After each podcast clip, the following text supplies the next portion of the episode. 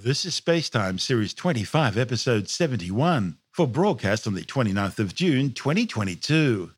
Coming up on Spacetime, a dead star caught ripping up its planetary system. New research suggests that Mars may have retained a significant amount of its water until far more recently than previously thought. And Russian space debris threatens the International Space Station. All that and more coming up on Spacetime. Welcome to Space Time with Stuart Gary.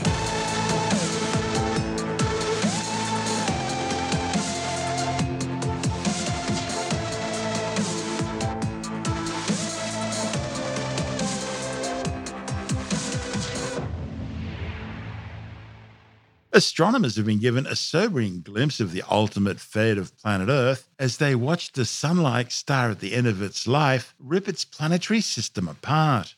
It's the first time astronomers have observed a white dwarf consuming the violently disrupted remains of its planetary system.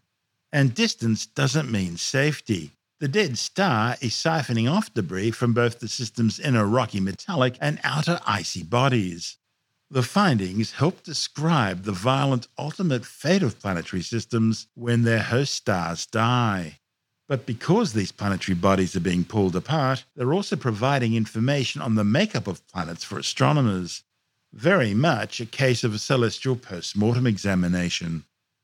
The findings are based on analyzing material captured by the atmosphere of a nearby white dwarf catalogued as G238 44. A white dwarf is the remains of a sun like star after it's run out of fuel to maintain the nuclear fusion process, which makes stars shine.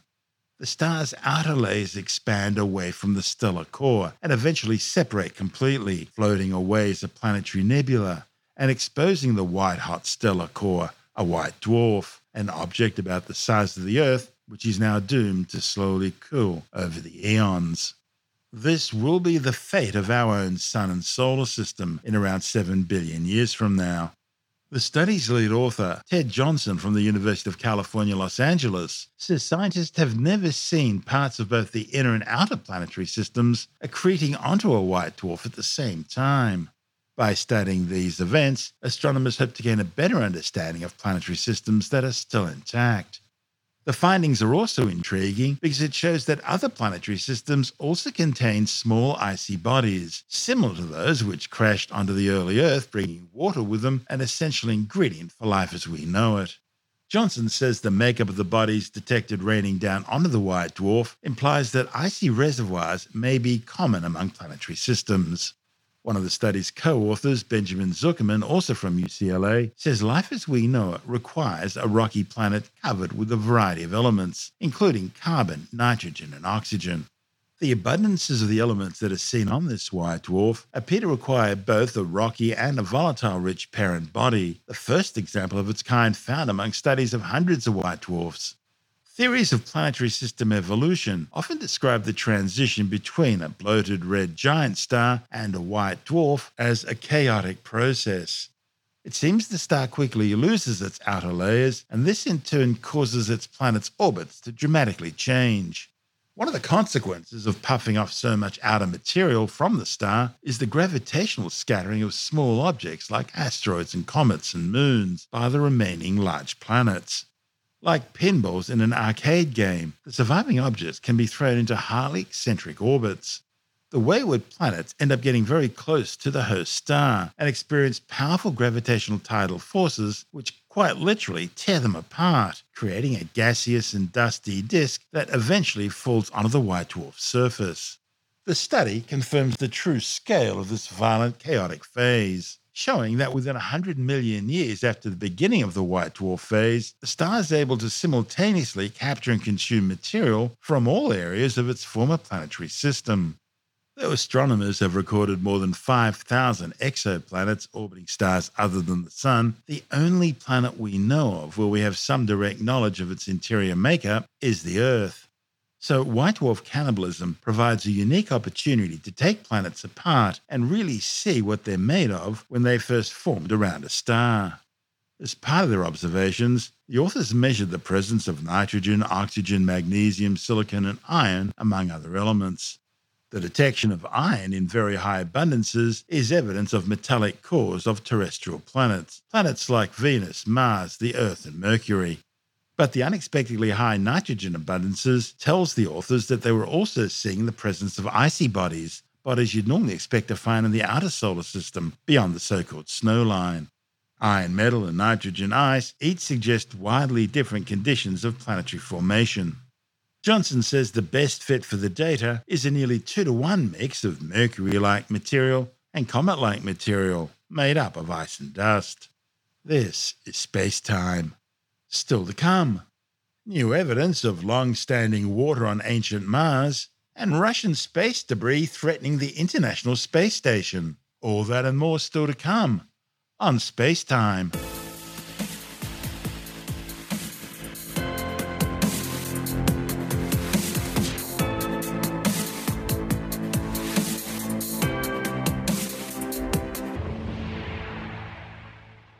A new study suggests that Mars may have retained a significant amount of its water until far more recently than previously thought.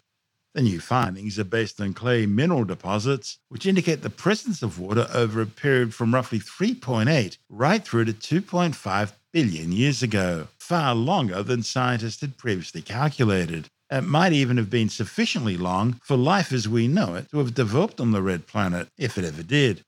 The findings, reported in the journal Icarus, are based on data from NASA's Mars Reconnaissance Orbiter spacecraft. The study's lead author, Catherine Weitz from the Planetary Science Institute, says the data suggests a region on Mars may have been repeatedly habitable until relatively late in Martian history. There's plenty of evidence in the form of dried up riverbeds, river deltas, and seashores to show that Mars was once a warm, wet world. But as the red planet's core solidified, it lost its protective magnetic field. And without a magnetic field to shield it from the sun's solar wind and cosmic rays, the atmosphere was gradually eroded into space, and with it, much of the planet's water. The result is a freeze dried desert we see as the Martian landscape today. Some of the most extensively preserved landforms on Mars, created by running water on its surface, are found within the Margaritifer Terra region, where vast deposits of clay bearing sediments have been identified. Weitz says the presence of clays indicates an environment favorable for life. That's because clay forms and remains stable under neutral pH conditions where water persists long term and minimizes evaporation to form other minerals like sulfates. Weitz and colleagues found that the Ladon Basin region within Margaritifer Terra records a long history of flowing water, beginning relatively early in Martian history, around 3.8 billion years ago. And it continued up until at least 2.5 billion years ago, which is considered relatively recent. The authors used orbital images to identify clay bearing sediments within northern Ladon Vallis, southern Ladon Basin, and the southwestern highlands around the basin.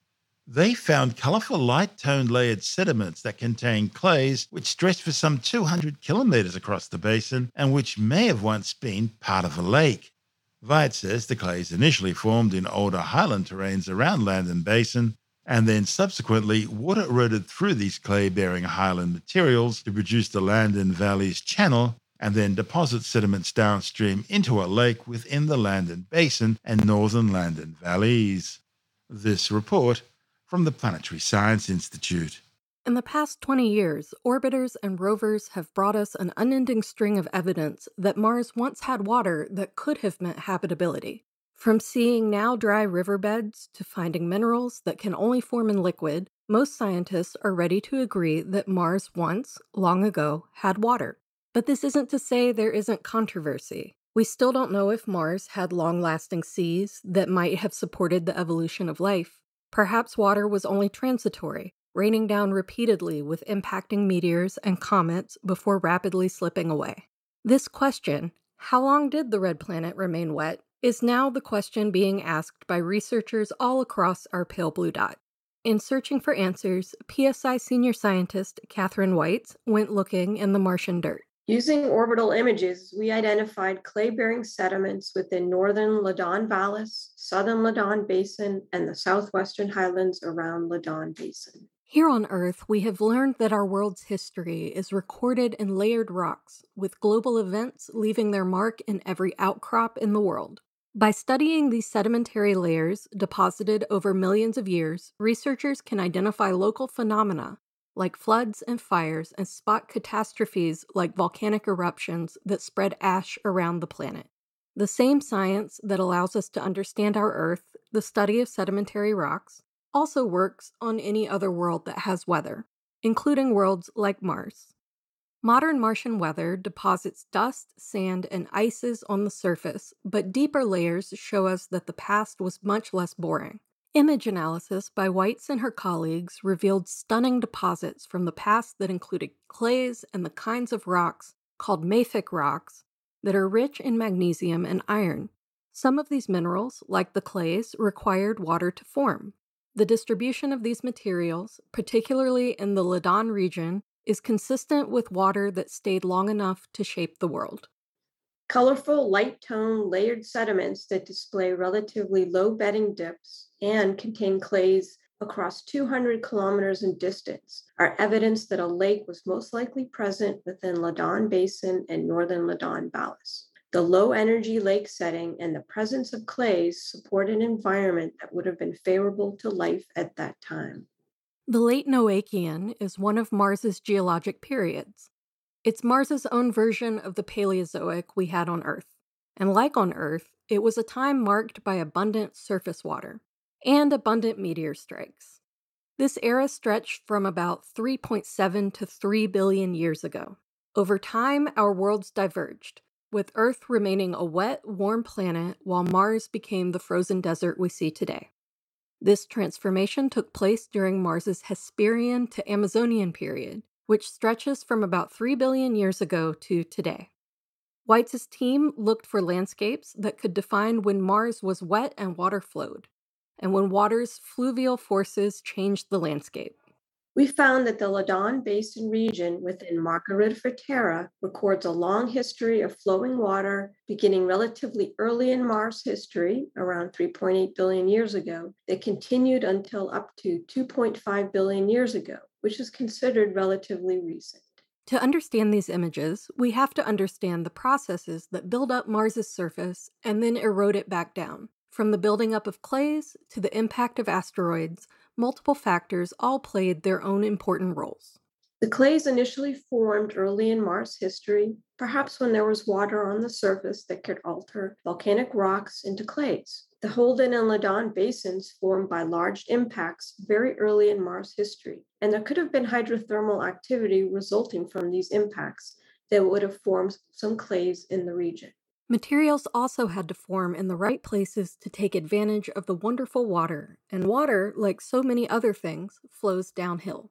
Ladon Basin is a giant crater with highlands and mountains surrounding a lower, flatter floor, and the water flowed down from the highlands towards the floor, producing all the valleys that surrounded the basin. After the clays formed in the highlands, water eroded through the highlands and carried the clay bearing sediments downstream, where they were deposited into the light tone layer deposits we now see from orbit. And clays aren't just a cool, complex form of dirt that you can turn into pottery. Clays are also environmental stabilizers and a place where nutrients can be found. Stability, nutrients, water. These are also the things of life. The presence of clays indicates an environment favorable for life because clays form and remain stable under neutral pH conditions where water persists long term that minimizes evaporation to form other minerals like sulfates. The lake setting and presence of clays within Ladon Basin and northern Ladon Vallis point towards an environment that would have been favorable to life at that time. At this point, we can't actually go fossil hunting on Mars. But that possibility is no longer a sci fi dream. The work of Weitz and her team helps us understand where the conditions, water, clays, and minerals, once could have supported life. They have told us that these conditions could have even existed for over a billion years. Now we just have to wait and see which rover or human gets to go fossil hunting first. This is space time. Still to come, Russian space debris threatens the International Space Station and later in the science report claims the Omicron variant of COVID 19 is less likely to cause long COVID than the Delta variant. All that and more still to come on Space Time.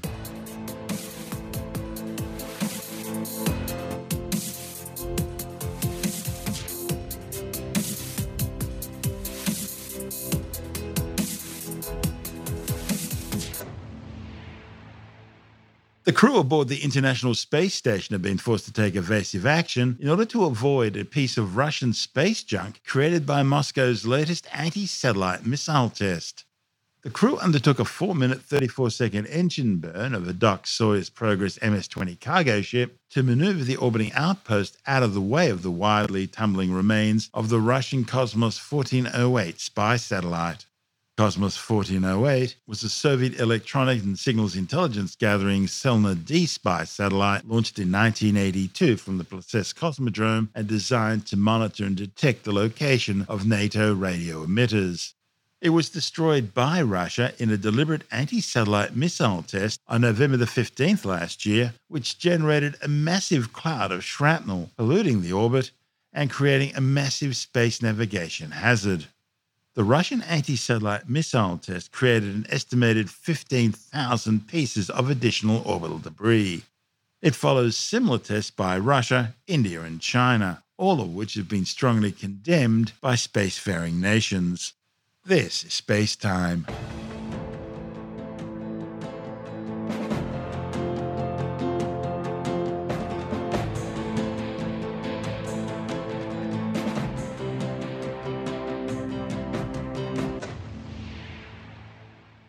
And time now to take another brief look at some of the other stories making news in science this week with the Science Report. A new study claims the Omicron variant of COVID 19 appears to be less likely to cause long COVID than its Delta counterpart. The findings, reported in the Lancet Medical Journal, is based on self reported data from a symptom tracking app to reveal the risk of Omicron sparked long COVID. The authors found the odds of long COVID were lower by a quarter to a half with Omicron as opposed to Delta, depending on the age and length of time since vaccination. Just under 5% of Omicron cases went on to develop long COVID, compared to nearly 11% of Delta cases. However, the authors warned that the actual number of people with lasting symptoms depends on the pandemic's shape and pace of change with the sheer size of Omicron cases, meaning long COVID cases will inevitably rise. Some 6.4 million people have now been killed by the COVID 19 coronavirus since it first appeared in the area surrounding China's Wuhan Institute of Virology back in September 2019. However, the World Health Organization says the true death toll is likely to be over 15 million, with more than 545 million confirmed cases globally. A new study claims multivitamins and dietary supplements may be a waste of money for non pregnant, otherwise healthy people.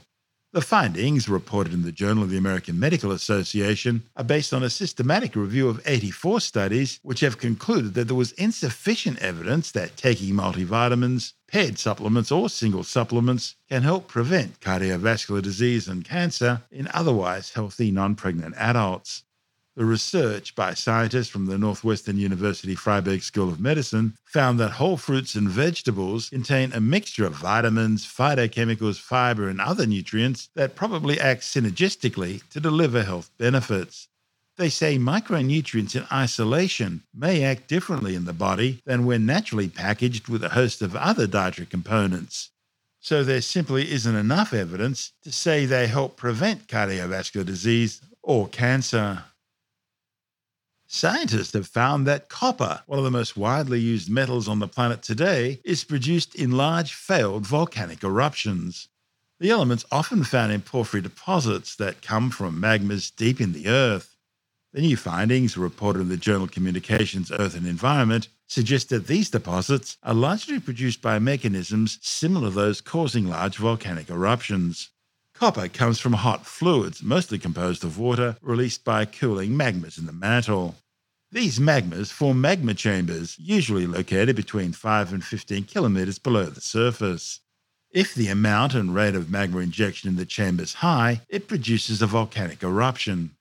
But these fluids can also develop more quietly, producing a porphyry copper deposit at a depth varying between 1 and 6 kilometres.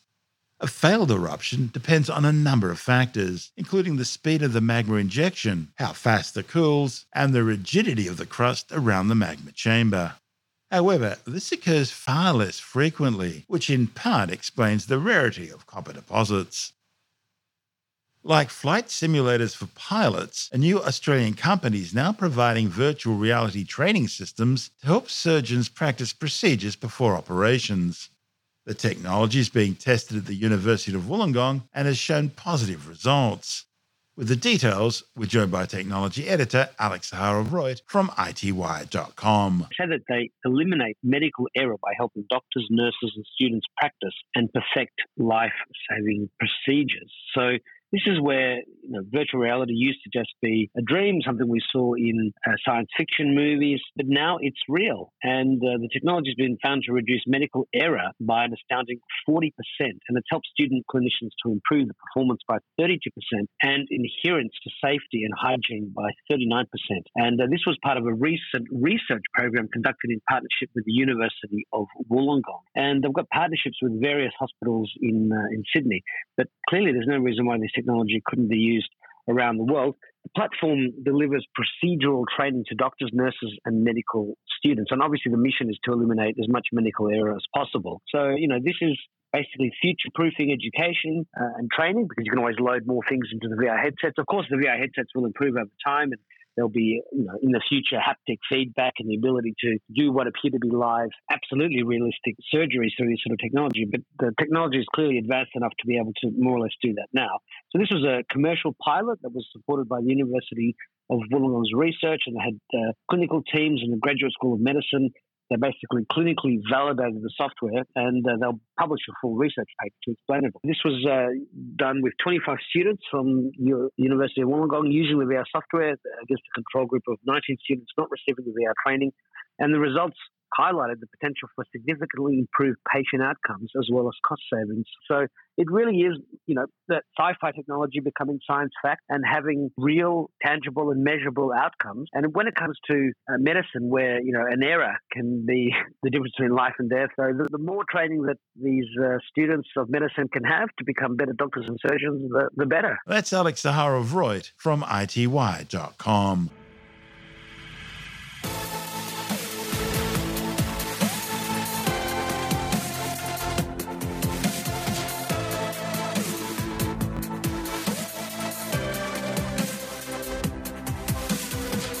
that's the show for now. Spacetime is available every Monday, Wednesday, and Friday through Apple Podcasts, iTunes, Stitcher, Google Podcast, Pocket Casts, Spotify, Acast, Amazon Music, Bitesz.com, SoundCloud, YouTube, your favorite podcast download provider, and from spacetimewithstuartgary.com. Spacetime's also broadcast through the National Science Foundation on Science Zone Radio and on both iHeartRadio and TuneIn Radio and you can help to support our show by visiting the Spacetime store for a range of promotional merchandising goodies. Or by becoming a Spacetime patron, which gives you access to triple episode commercial free versions of the show, as well as lots of bonus audio content which doesn't go to air, access to our exclusive Facebook group, and other rewards. Just go to spacetimewithstuartgary.com for full details. And if you want more space time, please check out our blog, where you'll find all the stuff we couldn't fit in the show, as well as heaps of images, news stories, loads of videos, and things on the web I find interesting or amusing. Just go to spacetimewithstuartgary.tumblr.com. That's all one word, and that's Tumblr without the E. You can also follow us through at Stuart Gary on Twitter, at Spacetime with Stuart Gary on Instagram, through our Spacetime YouTube channel. And on Facebook, just go to facebook.com forward slash spacetime with Stuart Gary. And Spacetime is brought to you in collaboration with Australian Sky and Telescope magazine, your window on the universe. You've been listening to Spacetime with Stuart Gary. This has been another quality podcast production from Bitesz.com.